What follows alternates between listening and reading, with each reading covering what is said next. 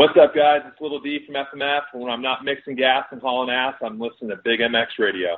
Hey guys, what's up? This is Andy Frisella here. You're listening to Big MX Radio, but when you're done with this episode, come check out the MFCEO project, the MFCEO.com. I got all your motivation. I've got everything you need to know about running your brand. Got everything you need to know about getting shit done, and we can do it together. Welcome to the Big MX Radio Podcast Show brought to you by FMF and, of course, the Fast House, best looking gear in the pits. If you want to be best dressed every single weekend of the year, all you need to do is dial up the Fast House. You buy two pairs of pants, you buy nine jerseys, you now have 18 sets of gear. That's right, I said 18 sets of gear. Nobody has that much gear in their closet, but you can do so with the Fast House. I am your host, Brad Gebhart with us on the line a very special guest, uh, and he's just an absolute well of knowledge when it comes to motocross. He happens to also be a diehard super fan. Goes by the name of Troy Benjamin. Troy, how's it going? Going great, B-Rad. How's it going? Hey, not doing too bad, my friend. Anytime when uh, it can go late into the evening hours and I can just talk to moto nerds about uh, complete bench racing questions, which is basically what we're going to jump into uh, in the next little while here. Uh, I, it puts a smile on my face, and I couldn't be happier to basically tackle the 2018 uh, year in review podcast where the two of us are kind of going to unpack – all of the happenings uh, and and the just sort of the, the storylines that happened throughout 2010, 18, uh, 2010. We might talk about 2010 too. Who knows? Um, but uh, yeah, 2018, and uh, we're going to mostly focus on the outdoors a little bit, but also just sort of like if we end up bleeding into Supercross, um, I'm sure the guys over at Feld would love that too. So, um, and we're going to break it up. We're going to go 250s, 450s, and then like an entire podcast of just bullshitting and some weird stuff. So, uh, um, yeah, I know you're excited, and uh, let, us uh, let's crack this thing off, man. Let's do it. I'm I've been really looking forward to this all week. You have no idea. Awesome. Yeah, absolutely. So much looking forward to it that we pretty much both forgot about it during the day. And then about 20 minutes late, I still called you up and was like, can we still do this? And you're like, yeah, I guess so. Um, but anytime, uh, anytime. Yeah. Hey, like we're, we're, that's what I like about you, Troy. You're a flexible guy. um, but uh, if we're talking 250s, especially if we're kind of making some focus on the outdoors, and I guess you could also uh, make an argument that when it comes to 250 Supercross, he was also the starlet of uh, of the 2018 season uh, Aaron Plessinger, AP7 is what he'll be known as uh, going forward. As long as uh, James Stewart, uh, we can claw, we can pry the seven out of his cold, dead hands. Um, Aaron Plessinger had a year to remember. How did he win the championship this summer? Well, it was just kind of everything went his way. I mean, what he went like seven three or three seven. I don't even know to get an overall win or yep. something like that. He just kept he just the breaks kept going his way. Um, you know, J Mart was he's been inconsistent the past couple years, or and Osborne had a weird finally had something happen to him, and AP was kind of just there, like I'll take it if no one else wants it, and just kept getting the good good rides and consistently won overalls and kind of seemed like too easy to be honest with you. For sure, like uh, um, like if if J Mart and Osborne were in this class the entire year and Aaron Plessinger still found a way to be faster than the rest of the class, wouldn't have surprised anyone, and he takes third overall in the points. Take those two guys completely out of the equation. You turn those podium rides into 1 1 rides and uh, 7 uh, 4 for a first overall. And um, like literally doing so throughout the summer, when it, whether it be Glen Helen, uh, I think he did the same thing at uh, Muddy Creek 1 1. Redbud, the same idea. No, wait. mm-hmm. Yeah, Redbud, same idea. Um, and he just, at, especially towards the end of the season, when uh, the championship really started to get out of hand, uh, you could really tell that like he was racing for a championship, and a lot of the guy, other guys were not necessarily racing for a championship and uh, he was able to put a big exclamation point on it with uh, a one-one performance on the end of the year. And um, for a short amount of time, uh, he had like one running mate that was kind of swinging from the uh, the distance, and, and, we'll get to him right away. And Alex Martin, but uh, the guy was just demoralizing with some of his victories, and um, know, like his his competition would have a, a, bad day, and he would have a bad day too, but it would still be better than their, his opponent's bad days. Uh, it was pretty impressive to watch the guy throughout the summer, and uh, cool to see him get rewarded with a factory contract for 2019. It's really weird too because you know Ohio and motocross don't go together like peanut butter and jelly. No. So I mean, he's come from I mean Football, Hamilton, though. which is yeah, football. Football's cool, but Yeah. it's not as good as moto. No. And but I mean, AP came like we have nothing around here. He lives like 30 minutes away in Hamilton from me, and it's just weird to have a guy do so well because all of our guys just either do arena cross or just never make it, and he just came out of GNCCs and he's I, he's unreal. Like I can't even believe how good of a year he had. The people in his corner, though, I did a story on him a few years ago, and they called it. Whether it be Matt Walker, Bobby Reagan, uh, Seth Rarick, I mean, they all called it. They all say we expect him to win championships, and it just came a little too. It came a year too late. They expected it to be earlier, but at least it happened. You know. For sure, and and, uh, and sometimes it takes uh, people a little bit longer to warm up. Uh, uh, like I look at a guy like Mike Brown who wins his uh, first professional championship eleven years into a professional career. Um, like the guy spent a lot of time being a mid-tier 125. In fact, I think he raced 250 Supercross mm, like for a year or so prior to uh, that 01 magical season where he was able to win that championships and had and honestly a, a lot like AP had things go his way that season with Langston getting injured and uh, Pastrana just smashing himself to bits. Um, but uh, Aaron Plessinger basically, yeah, he, he put a stamp of approval on uh, his ascension to the top, and um, like you kind of alluded to, he didn't really have too many um, like really solid uh, combatants throughout the season. Like uh, if like there were guys that had standout right, like Shane McElrath wins a wins an overall, and uh, um, Ferrandis comes in, and I think he grabbed a couple of overalls in the mix as well. But uh, as far as a consistent challenger, it wasn't there, and I think that's why Aaron ended up winning by the margin that he did. He had less points than Eli Tomac, like on the whole season, but ended up wrapping the championship up uh, three motos early uh, compared to Eli, who had well over 500 points and had to wait until the last moto of the year to actually get things done. Exactly, and I mean, like you said, it's, the challengers were so inconsistent, and I mean, he was it's his year. But honestly, Alex Martin finished second in points. He was the the veteran, I guess you should say. He's For been sure. in the class the longest, but you know, with, with J. Martin Osborne out with the championship experience, there really wasn't anyone else to stand up and challenge AP with um, with wins. And I mean, you saw pro circuit, the whole pro circuit team just, I don't even know. I, Oh, I don't even know what happened. we'll get to those guys, but uh, yeah, Yeah. like before we get off of AP, uh, in all honesty, if those guys, uh, if if if J Mart and Osborne do not finish uh, the season, uh, if they or if they actually do stay healthy, um, uh, rather if they stay healthy, is this Aaron uh, Aaron Plessinger's championship? Uh, yes or no? See, you're trying to get me like killed around these parts, aren't you?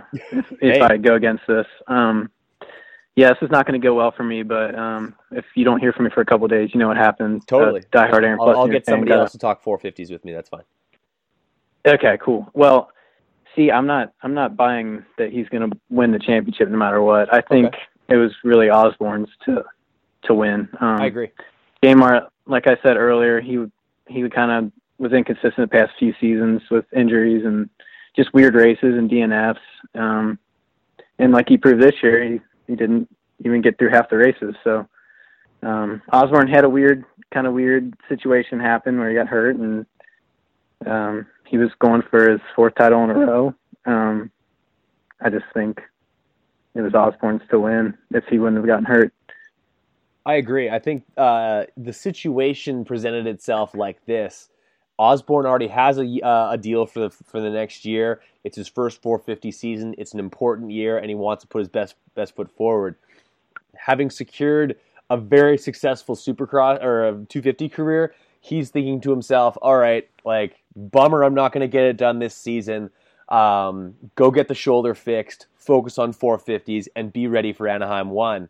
Um, if but if say that same person is um, like maybe if if, if it's uh, Forkner who ends up popping his shoulder out uh, and says like I've got the speed, I can beat Aaron Plessinger, uh, I want to win this championship. I think that's a different decision. I think you do as much therapy as you can on that shoulder. Uh, take off, take the two weeks, uh, take a week break, moving into uh, I think it was High Point, and and and try and make the best of the summer uh, because I'm proof that you can race with a, a shoulder that's not 100%. There's other guys that have uh, raced with torn labrums in the past, and mm-hmm. uh, and maybe say you get that shoulder, fixed this this last weekend after the nationals were over. And then uh, that gets that that timeline would actually have you uh, on the bike for East Coast Supercross. You don't miss any time, and you uh, have an opportunity to win a championship. So I think it was kind of a perfect storm of both. Uh, well, obviously Jamar had no no no ability to come back, and then Osborne mm-hmm. had the option and was basically like, "Yeah, I'd rather be ready for A one than try and get the shoulder fixed." Uh, at the first week in September, and uh, and cross my fingers that the that the shoulder's feeling okay uh, as of December first or whenever the Supercross testing would have started. Yeah, I mean, I understand why. I mean, obviously, why Osborne did what he did. I mean, there's he literally had nothing else to prove in that class. I mean, he's he was supposed to ride 450s this summer, and yeah. obviously they chose a different path for him. So I think it was honestly just, yeah, let's get this fixed and come into 450s 2019 and try to get some podiums and maybe even a win. Absolutely, and I, do feel that uh, with the added pressure of having a such worthy adversary as uh, as uh, Zach Osborne, that would have put a little bit more pressure on Aaron Plessinger, and maybe he doesn't perform as as well. Obviously, we'll never know, but uh, mm-hmm. I think mm-hmm. there's something to be said for Aaron Plessinger rolling to the line every single weekend, a la James Stewart 2004, sure. being like, none of these guys can beat me. At least none of them can do it consistently. So as long as I just keep right. doing me, like I'm gonna win this championship, and that's a chip on your shoulder and a feather in your cap that no one can really um, like put a value on. Uh, so mm-hmm. I, I, don't think there's anything stronger than that as far as motocross goes when it's such a mental game uh, and then like basically through that also seeing your closest competitor in points um, on the ground six motos in a row like you'd almost be kind of laughing if you're ap you're like my next the next closest guy to me can't even keep it on two wheels. Like what do i have to worry about? And i guess that's what uh, that's the time we bring in uh, alex martin into the conversation. Exactly. I mean you can't take anything away from ap he did no. what I mean, he he did earn it. I mean, we're not saying that he definitely earned it, but you know, I think Alex Martin, man, who didn't want to see Alex Martin at least get close to? I wanted to see him go one one this summer. I would have loved at least like yeah. Millville one one, and I, I, arguably that might have been his worst race weekend of the year.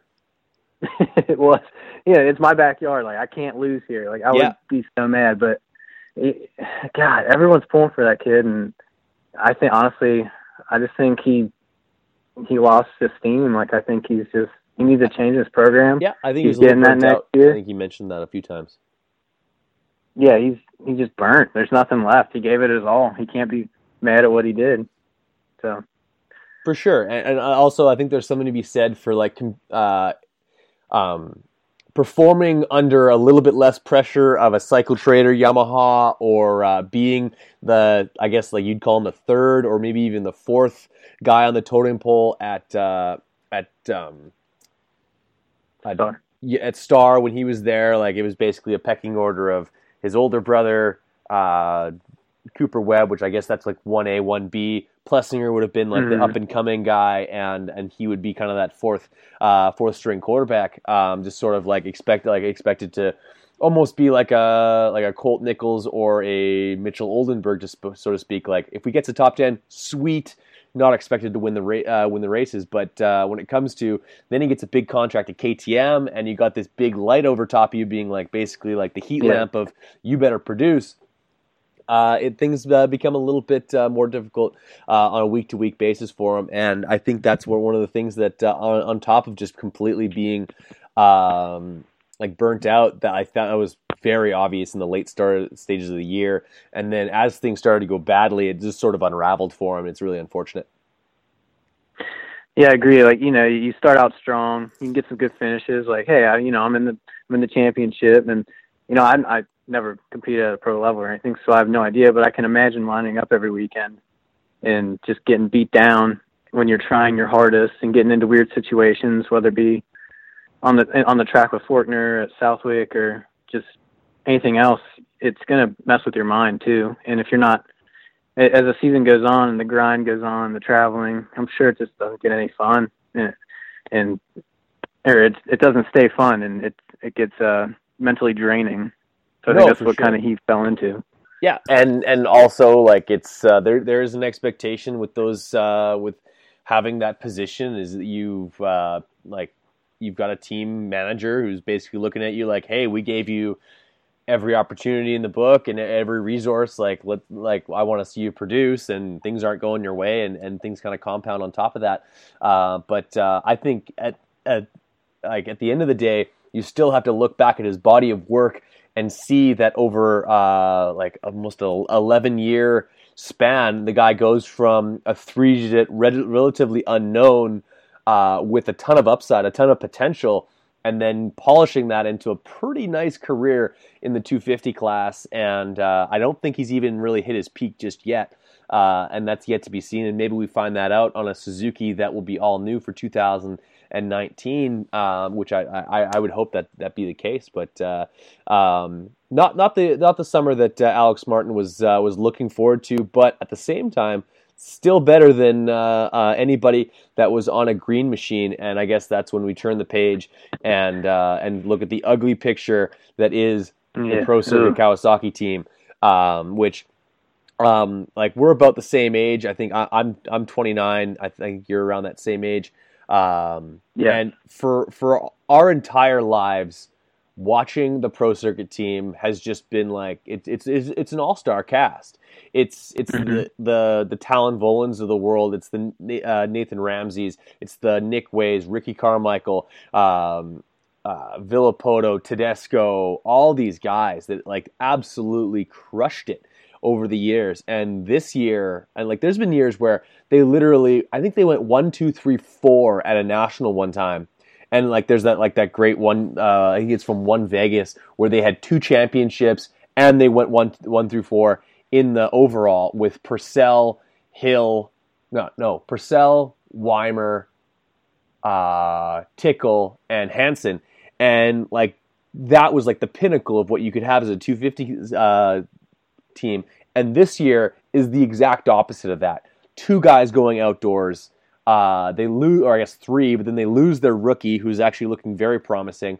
Um, and then, uh, yeah, but like they're they're two basically they're two blue chippers. Uh, like just had weirdo moments, and actually, I would argue that both of them kind of have this kind of uh, weird way about them. That both of them kind of have this chip on their shoulder that they're a little bit too cool for school, and that works when you're winning, but it doesn't when you're in the when you're in tenth. Yeah, it's you know, Forkner and Savatgy. I shoot, I was at Ironman. It did not go well for anybody that day, but just watching Savatgy ride, like he just looked so miserable out there. Like I can just tell, like he did not have a good summer. No. he just no. I mean, every time he gets on the podium, it looks like he wants to like hang himself from it. Like I don't know what's going on in that camp. He's he's always been a happy-go-lucky guy. Like even in amateurs, when we'd cover him, he'd be you know, joking around with everyone. And he doesn't do that anymore. He's down at Camp Carmichael, and it's just all business. And he's got that pro circuit ride that he's always wanted, and Yeah, he just simply feels like I should be the next Villopoto, or you know, I should be the next superstar, and it's it's not going well for him. And I don't know. I mean, fresh start. That's all you can really do.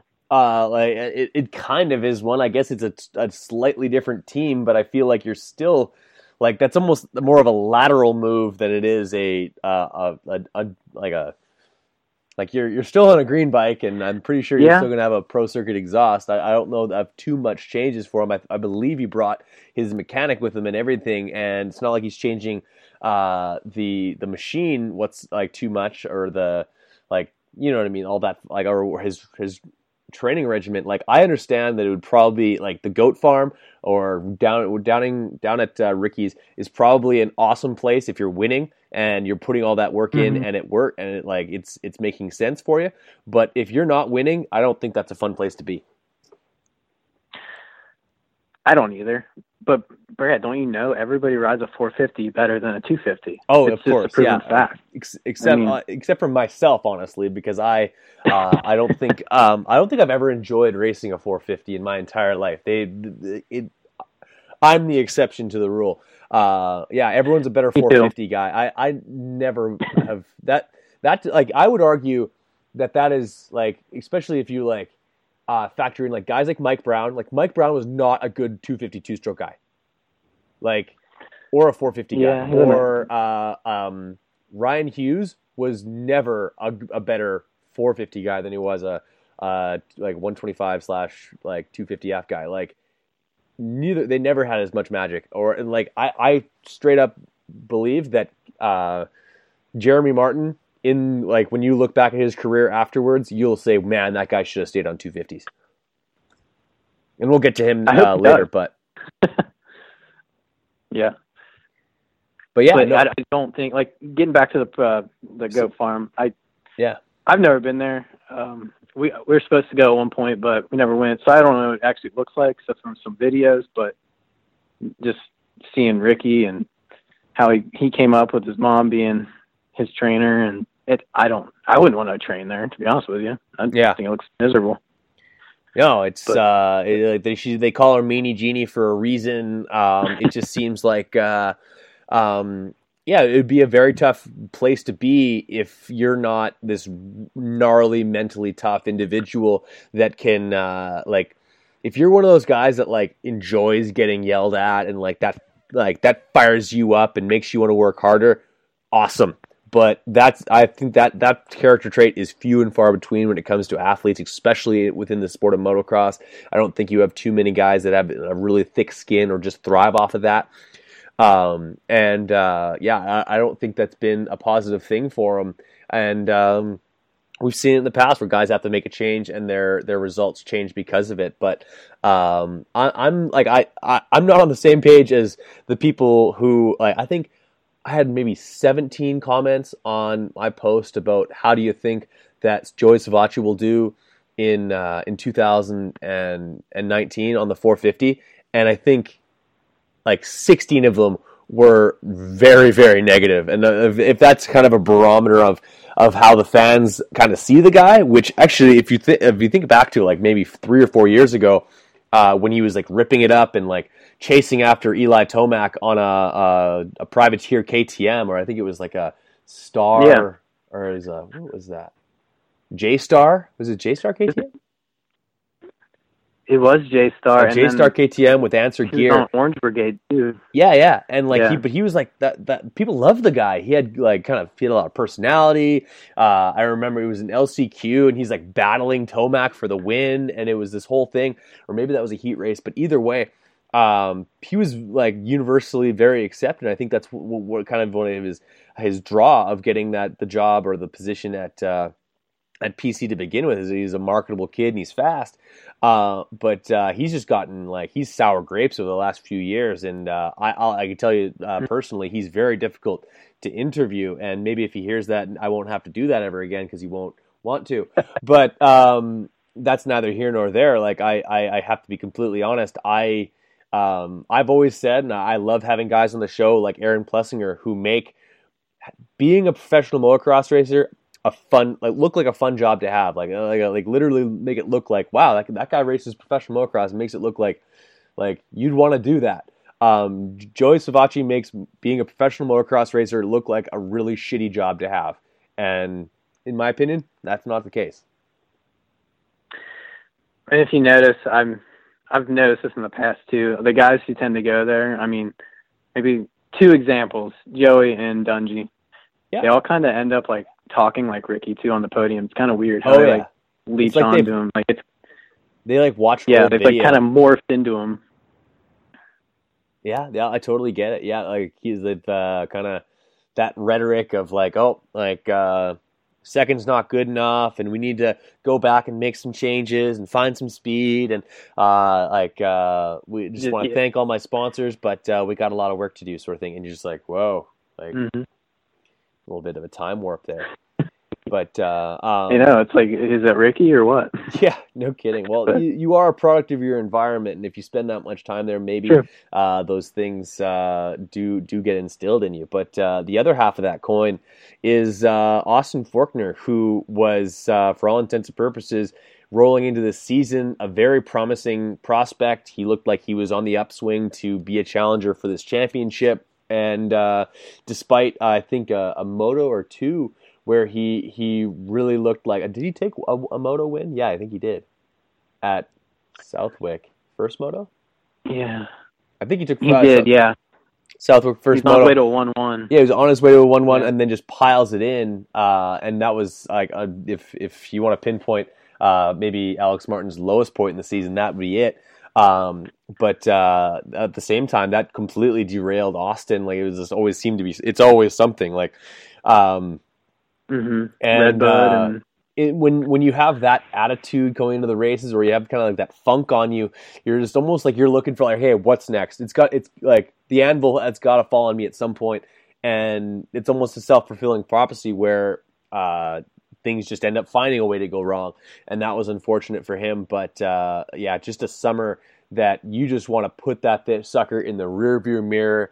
I if I'm him, like I if I'm Austin Forkner, I'm going out and I'm I'm getting Mitch to build me a KX 125 and I'm going on a corner track for like a month and I'm just ripping corners and I'm like I'm like training a bit but nothing crazy and just like completely forgetting that 2018 happened, getting my 2019 uh, Supercross bike, going to uh, Reynolds and just like pounding laps until I'm an absolute beast and uh, coming out swinging at A1 um, with a with a whole new lease on life because uh, yeah, like nothing about 2018 really went well. Like you almost forget that earlier in the season he had a, a share of the points lead in Supercross and was looking like uh, could possibly be uh, like a, a, championship guy on the East Coast. And like based on how the summer went, you almost would completely forget that that was even in the same calendar.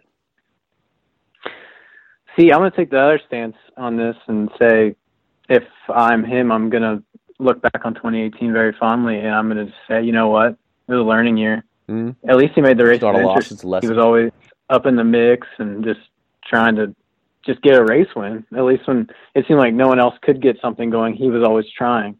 And if he fell, whatever. I mean, he was at least you could at least tell he was trying, and he can learn from this and build off of it. And it can't get any worse. I mean, it can, but I mean, with his potential, I don't think it's going to get any worse. I think he's going to learn, really learn from this, and come back swinging next year and be a.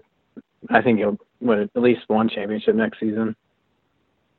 For sure, I, I, like you can't count that guy out. He's got too much talent. He's got that pedigree. It's for the same reason that we were so patient and we waited. We've been waiting on Adam Cianciarulo, who unfortunately didn't get to race mm. um, this this outdoor season, but basically uh, ended on the ultimate high note by uh, with a torn up knee. Still took home uh, the the last Supercross 250F uh, or 250 class uh, main event, and uh, I ex- I fully expect him to be uh, like a, a, a, total threat. So maybe 2019 is a complete flip the script for for Pro Circuit, who definitely have a few fast guys waiting in the wing. Garrett Marchbanks definitely looks like a kid that can throw around a 250 as better as good as anybody.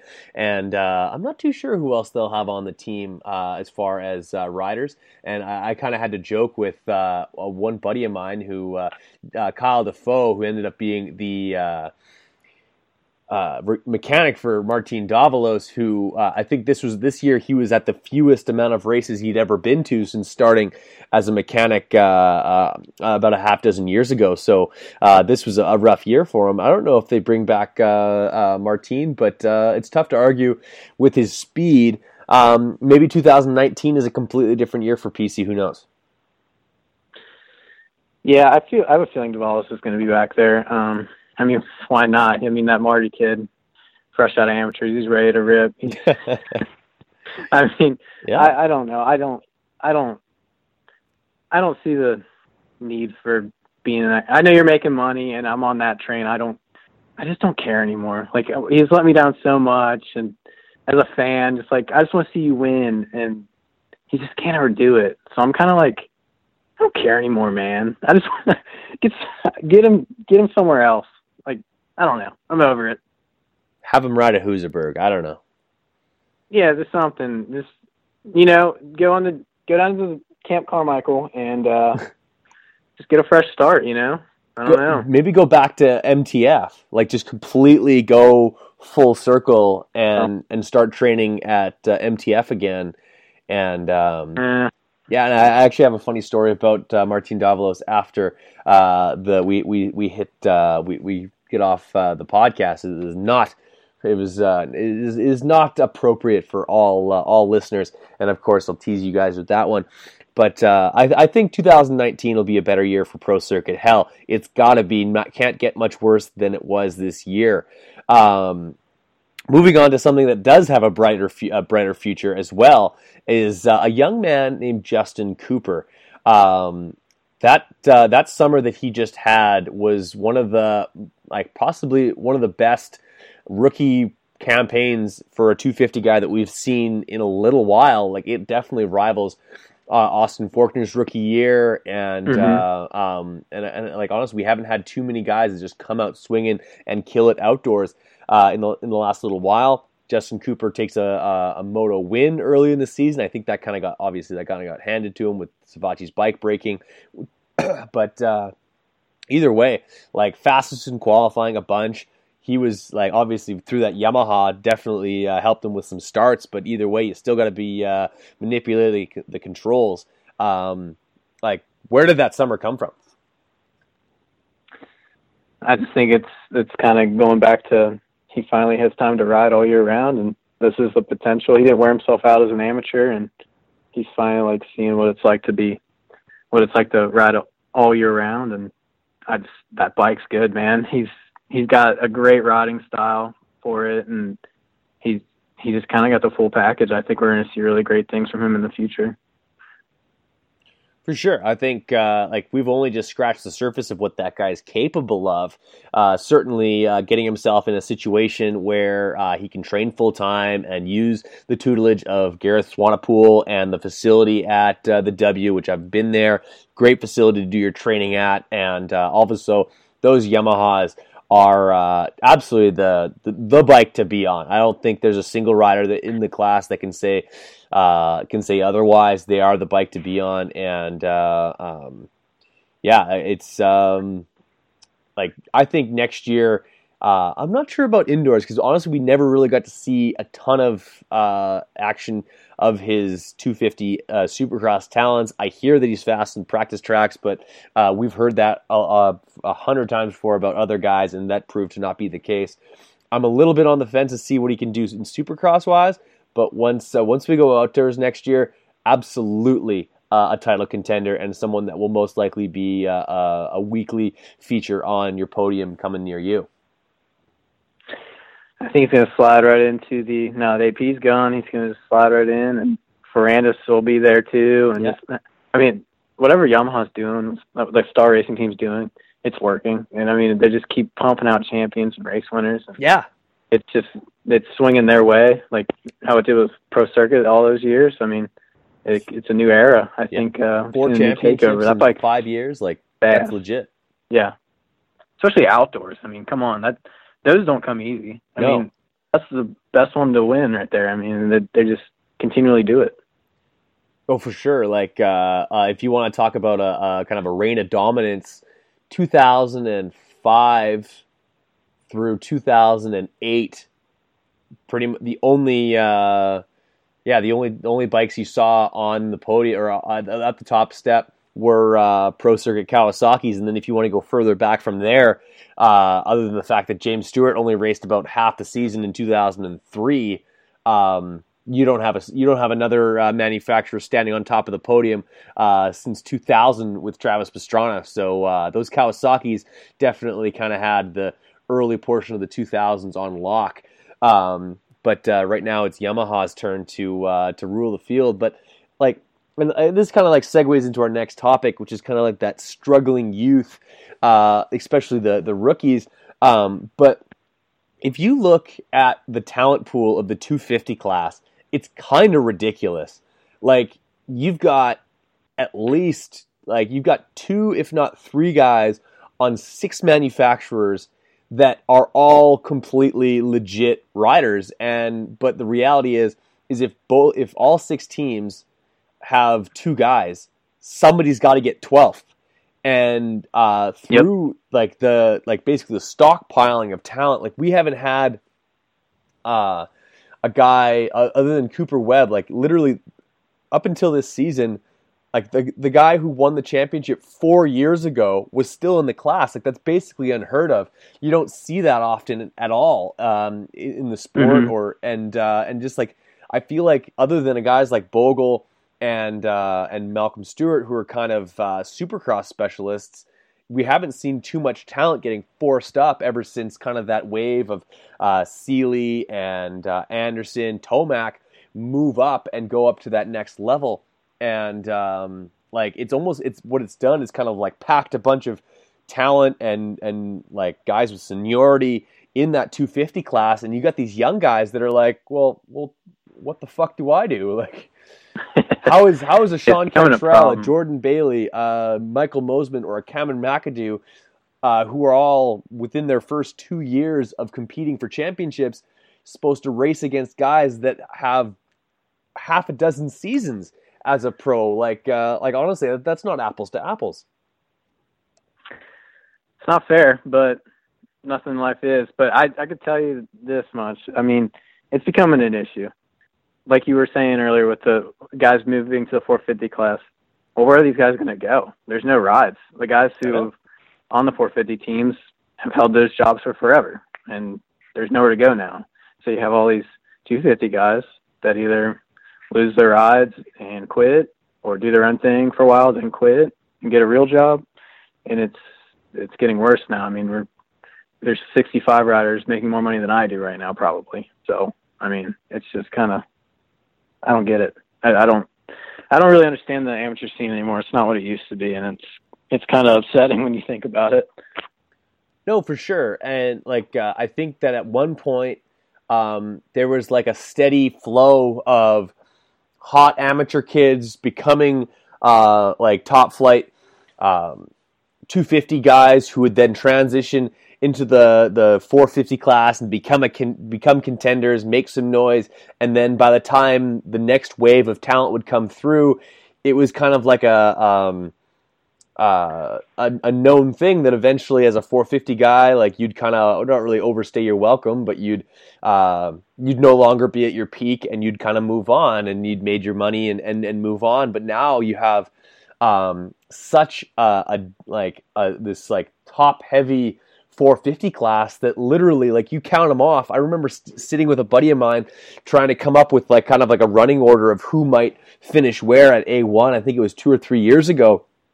And we're both looking at each other that like chad reed might actually get 15th you're like is that legit? Like is that actually yep, gonna ha- like and, and, then like sure as shit it, that, that actually happens or like it just like even like when it comes to the 450 class, like if you if if all six manufacturers have two guys, one of the factory guys is straight up getting 12th. Like I don't care how like, how you slice it, like someone's getting 12th. And then if you include the uh, the KTM, uh, the Rocky Mountain KTM team, there's 14 guys. So that means somebody's getting 14th on a factory motorcycle.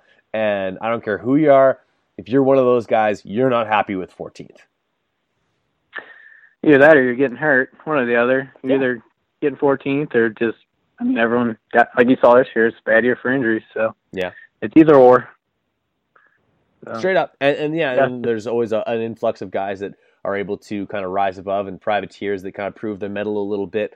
But of course, then like you get the asterisks on there because like oh depleted field, not everyone was there, blah blah blah blah blah. Which of course the, that rider can't control any of that; it's completely out of their control. But the reality is that's how people see them. No different than uh, it wasn't until um, Mitchell Harrison backed up his third uh, at uh, Unadilla with a, a, a, strong finish at uh, Budds Creek, that everyone's like, oh yeah, that kid's got some speed because that that mud race gets completely discounted as oh it's a mud race, who knows. Um, so it's it's there's a million things in the sport that can kind of uh, like work a certain way or work another way, but uh, I think honestly the the biggest kind of issue is the fact that there's not as much money to make in the sport. Uh, especially at the at the top, even at the highest level. Uh, and so what that's doing is it's basically this log jam of guys at the top of the sport or at the in the 450 class that like that all those jobs are spoken for. So like as a 250 guy, you're like, well, I'm not going up there. I can't make any money. And then so you like the youngest guys, they come in and they're like, well, I can't compete with these 250 guys. So there's basically this barrier at the bottom uh, of the of the pro level that um, is just not allowing these these younger riders to come in and actually have success because and what happens is these teams they have a guy like a Sean Cantrell who is for all intents and purposes a very talented rider and in the right circumstances Absolutely. could flourish to become a contender for a championship uh, but in his current uh, racing standing, typically being in around 15th place, if you're Tyler Keefe, you're coming back to the pits being like, hey, Sean, what the actual fuck? And Sean's like, well, look who's ahead of me. These guys are legit. Like, like, you know what I mean? Like, it's it's it's a tough this, position to be yeah. in. Yeah, I mean, it's a second year. I mean, we should have seen a, maybe a little more yeah. from him, from Cantrell, so to speak. But I mean, there's other guys. I mean, everyone's pretty much over underwhelming. Like, there's really not a talent out there. I mean, as far as Justin Cooper, but like in their first or second years, it's really showing me anything. And so these guys like Cantrell, Bailey, Mosiman, McAdoo, they're all interchangeable. I hate to say that, but there's going to be guys that come and go in the sport. And I mean, remember, you look at guys like Josh Osby and Mark Worth, and yeah. Um, let's see, I can get on a oh, whole there's list. A, there is a list. I mean, they've lost their lost their rides, and bingo, we're out of sport now. And Alex Fry, remember him? Yeah. Oh yeah, Alex Fry, uh, Zach Bell, uh, Chase Bell, for that matter. At one point, I'm sure everyone was earmarking those guys for factory rides.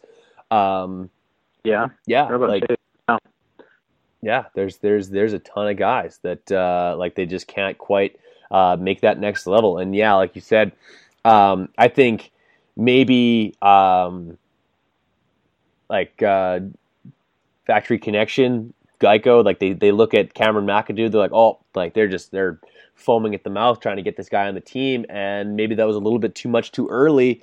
Uh, he's a little bit unpolished, and like yeah. And then from there, he's like, "Oh, I'm on this team. I got to produce, twist the throttle," and all of a sudden, he's on the ground. I don't think Cameron McAdoo's been healthy in two years. He hasn't, and I, I think that, I mean, obviously that's going to hold him back. But I mean, think about it. He was at Moto Concepts and came in as a rookie and probably didn't have any pressure to perform at all, and under that awning, and he was doing better than probably anybody expected him to do. So of course, if you're a Geico, you're going to be like, hey, we got some money to maybe a little money to throw around. We got an extra bike.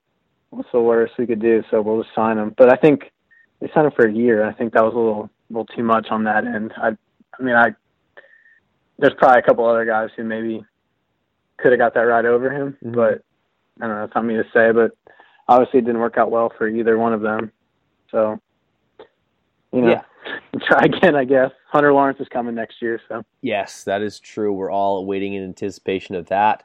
Um, but when it comes to say these four guys that I kind of like brought, like the, like they were basically every weekend, uh, with exception of a couple weekends with Michael Mosiman catching fire at the end of the season, were outside your top 10, 12 region. Uh, Sean Cantrell, Jordan Bailey, uh, Michael Mosiman, and Cameron McAdoo. What do those four guys need to do in 2019 to assure that 2020 they're on factory equipment? Because as far as I know, uh, Cantrell has another year, so does Bailey, and I think Mosiman does as well. Cameron McAdoo might be jobless but I still think that he ends up finding work on on a Cycle Trader Rock River, or maybe he does have another season on uh, Geico, but I doubt it. Um, like I think there is still a place for him that he still ends up on good good equipment, but the reality is, what do they need to do next year to um, to, to secure good support, or or will they be able to do? I mean, number one stay healthy. Absolutely, that's the number one goal right there. I I honestly think if if any of these guys start up front, we're going to actually see something like get a start. I mean, this just comes down to the basics, honestly. Then they got to get confidence. I think that a lot of these guys just go in there and they they see the grind of the the Supercross and Nationals. They're traveling every weekend that they're not really used to, and they just they start kind of like the um, Alex Martin effect. They just start losing that spunk, that early season spunk that they might have had, and they just need to focus on the basics. Don't make this as complicated. Don't don't make this more complicated than it needs to be. Um, yeah, you're getting paid to race and make a lot of money, and you're living your dream, but you need to really just focus on you and do each race. Just focus lap to lap, hit your lines, calm down. You know, it's just dirt bikes. Like I know this is your life, but there's more to life than racing, and you got to be happy and for sure. Uh, that's my that's my piece on it. I think that a lot of these guys just overthink this stuff. Yeah, I think if you take a page out of Aaron Plessinger's book and uh, approach things with a give it my best shot, and if my best shot's not good enough, I got to be happy with that because I know that I gave it my absolute best. Um, and, and, I think that there's something to be said for that. I think that that's the, uh, an approach that's a little bit underrated. Um, and if I was to say one guy has a serious chance of uh, of, of, securing himself a good ride or, or, a good standing for 2019, it would actually be a guy like Sean Cantrell, who um, like outdoors is probably something he needs to work on the most. But if, I don't know if you remember, but in East Coast Supercross, other than like uh, in, until he got uh, a small injury there, uh, you were seeing him uh, at the front of the pack almost every weekend, except for a couple of races. So I, I think he's got some potential there. Yeah, out of the out of these uh, four guys we're talking about here, I mean, Cantrell obviously has the most potential that I've seen. Even last year, towards the end of the season, the outdoors, he was he kind of finally got to run up front and show what he was made of, and Supercross was good for him. And you know, kind of got lost in the pack this summer, but he had some standout rides. I mean, they were standout for me anyway. Like I, I noticed him when I didn't really notice the other guys. So he obviously has the most upside, and I think next year we, he can, if he can put it up front and maybe get on a, a third or here and there, I'd say it's a success, and he'll be able to stay on the team for 2020 and beyond. Fair enough. Well, so let, us kind of. Uh, wrap this thing up with a uh, kind of like an all encompassing our thoughts on the 250 class as a whole.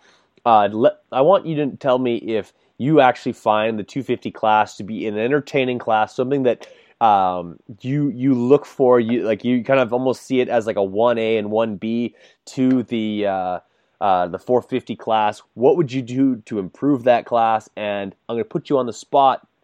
Who's going to win 2019 outdoor title? All right.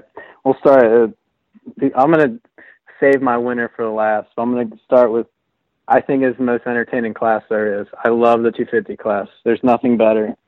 I I look forward to watching the 250 class more than I do 450 class. 450 class seems to be like I kind of know what's going to happen. There's going to be Marvin Eli. Like yeah. Well, maybe by the time those guys get to that class, know? they are who they are. Unfortunately, there's no one that's going to yeah. be all of a sudden like a 10th place guy and then next year battling for wins. That doesn't happen.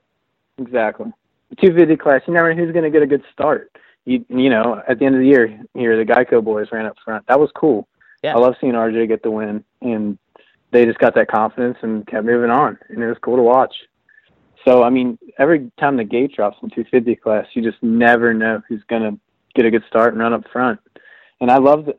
As much as I complain about the influx of talent, I love that. I love that all these teams have young guys that are hungry and want to prove themselves because there's some like what half the field's factory guys. So yeah, think, outdoors it is. Yeah, literally like mm-hmm. it, it, looks bad, but um, like Dakota Alix routinely this last week or last, this last year is going like 1919 on a factory motorcycle. Dakota's good. I love hey, Dakota. He's he is. Dude.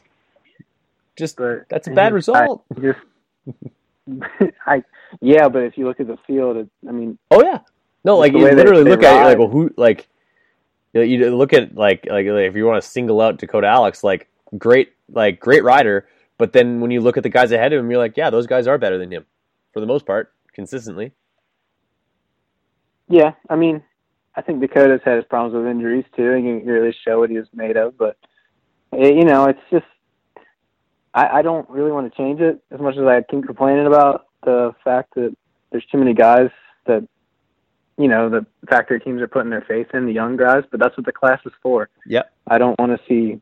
I don't want to see as much as I love to see Amart do good. I kind of want to see him move up. I want to see Osborne move up. I'm kind of over these old guys in the class. Like if you have a kid, you shouldn't be in a 250 class. Like I'm. that's how I see it.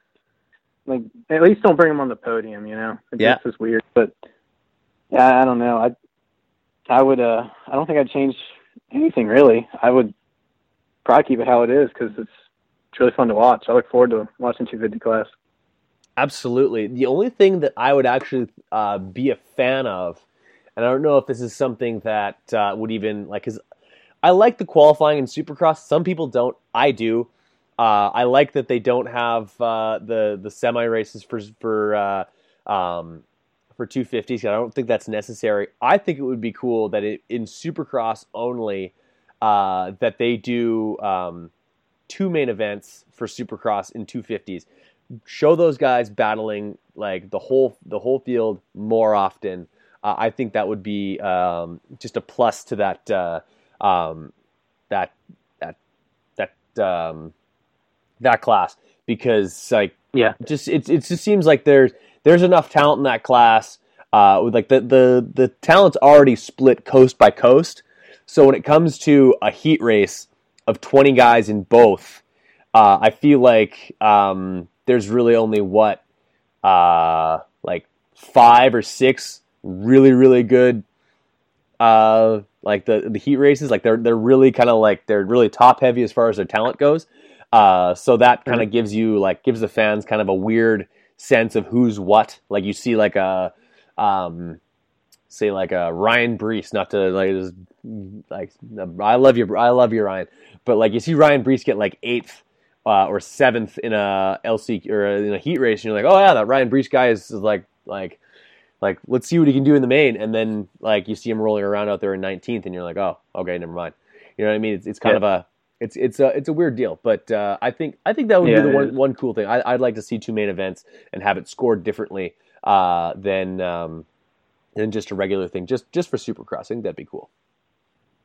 What I mean, what about this would help the the young guys? I mean, everyone's kind of talked about like a 125 class for outdoors, like factory supported guys, like have a Geico 125. You know, if, get Hondas to make 125s again, and oh, for, oh, for sure, have a 125 supported guy. I, I, I, just think like it's that. hilarious. On that topic, I think it's hilarious that over the last 30 years, we've gone from having uh, like open bikes, like 500s, go extinct, only to end up building 450s that are so powerful they basically like dwarf a, a 500 as far as horsepower and rideability and then we've like dropped the 125 only to want to bring it back because we love that thing so much.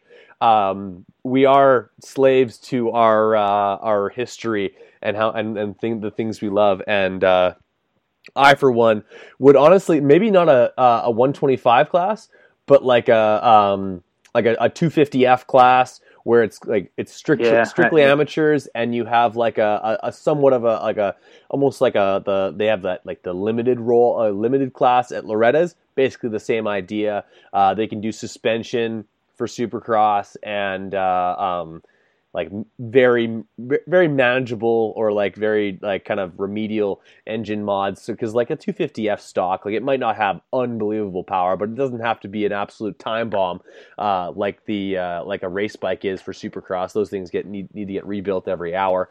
Uh, i think that would be something cool. Uh, i for one love and like maybe this, maybe i'm the only one on this island but watching super minis jump a supercross triple is fucking cool so if I could get um, if I can get super minis jumping supercross triples more often, yeah, maybe that uh, that turns into a few more ambulance rides. But to me, that's really cool. Yeah, I agree. 250 F class or whatever, just just have something and make it a Yeah. championship so these guys can, Yeah. you know, have team support. Like you know, like the guys are coming in like um, Carson Mumford, all them guys hmm on the next on the list. Just have a, have them run the series and have them travel for a year. Let them get adapted to it, and before they get thrown into the deep end for a year, and then not get supported if they don't get the results that they're supposed to get. Totally agree. And so, uh, that being said, that uh, we've talked about how we can improve the 250 class, if at all, because like let's let's be honest, motocross is awesome the way it is. We always want to make it a little bit better, but we love it the way it is. Um, who is going to be your 2019 outdoor champion? Blake Baggett. Man. Oh, we're going 450s. No, I'm kidding. I was just yeah. Who's going to be your 250 outdoor champion? I, I was joking that like Blake drops down by some weird like Steve Lamson going to race. Uh, some Yeah, that would be cool. They should do that again. I don't know why they stopped. That was cool when those guys did that. But um, man, it's tough. I I'm really on on the Justin Cooper bandwagon. Although it's gonna be someone on a Yamaha. You know, someone It's gonna be on a Yamaha. someone so on a maybe star bike. Ferrandis. someone on a star bike. Yeah, I think one either Ferrandis or Cooper. They're gonna be up in the mix every week. And I mean, if eh, I don't know, Forkner throwing in there, we'll Would- see. But Would that be the first time that a two, 125 class was won by a non-American since? Holy crap! Oh, since Grant, Grant Langston. Yep, Oh, three. That would that that like that goes back quite a while, and like and if you don't have him, like you don't include him, then you have to go all the way back to maybe JMB in I don't even know what year, or did he even win that championship? I don't even know if he has. He doesn't have a 125 championship. He doesn't. No, he doesn't. That was that was Kiedrowski. So wow, that's that's actually a cool stat. That literally like 125 class has been ruled by Americans in the states for a long time, even though we've had multiple Europe, European uh, championship champions in in Supercross and outdoors over the last little while. And it wouldn't have been that long if Pourcel wouldn't have had two back-to-back years, man. Yeah, no, seriously, yeah, Those like those. Though both a lot of people forget about those two seasons, like the uh, Trey Canard winning and the, also uh, Ryan Dungey winning. Like uh, if not for Mm-hmm. uh, a, a mechanical malfunction, and I think it was Southwick, and uh, a broken shoulder. wrist uh, at I think that was Elsinore. Um, It was. It was the last round. yeah, uh, that would be uh, two championships that uh, the French would have. But uh, yeah, interesting to look at that. That uh, uh, uh, not a lot of uh, um, international winners for the championship. Grant is in a a, a, a, a, a small group, but uh, Troy, this has been awesome. I really enjoy going back and forth with you. Uh, I think we got some cool tidbits from from back in the year, and we did talk about 2010 with uh, Dungey winning that championship. So we did, we did get it in there. there. Uh, or actually, Yeah. that, was, that was 09. So oh, trade won the uh, 20 in 10. So we did get that in there. Um, and uh, I think we're going to have to uh, uh, make the 451 happen uh, sooner than later. But uh, this has been really cool, man. I really appreciate you being a part of the uh, Big MX media sphere, and uh, I think this is going to be, have to become a more regular thing.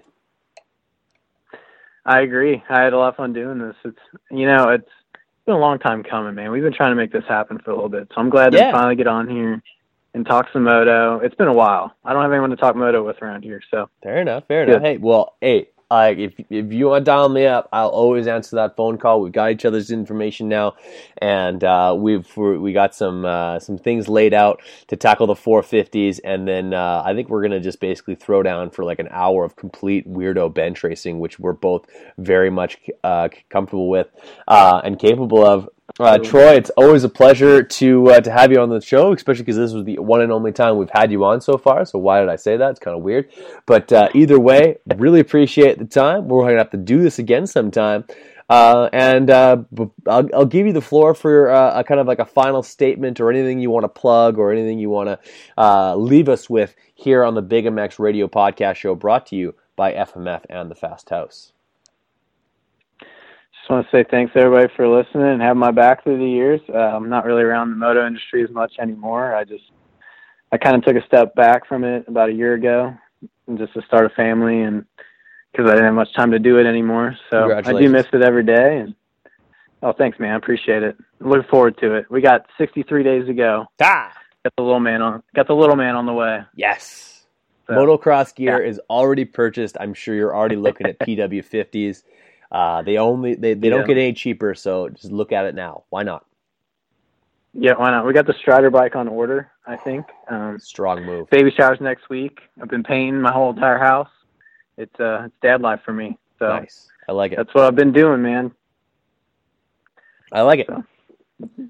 Sweet Sounds man. Well, uh, yeah, like that's. Uh, um, we wish you all the best with that. Maybe have to uh, uh, maybe put together a, a, baby style care care package together from Dirt Bikes for President or something like that because you will be needing it.